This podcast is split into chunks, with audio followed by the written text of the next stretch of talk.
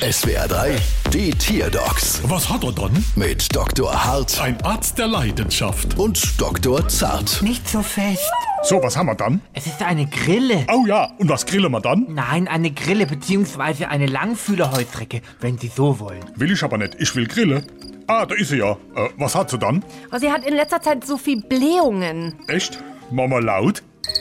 Oh, Mama leise?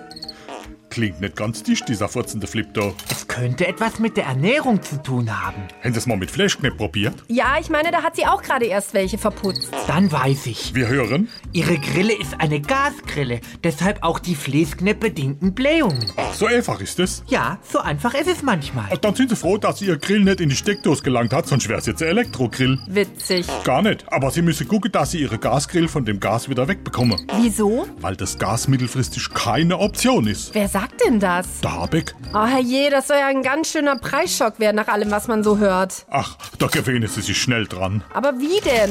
Da, mit unserer Rechnung. Bald wieder. Was hat er dann?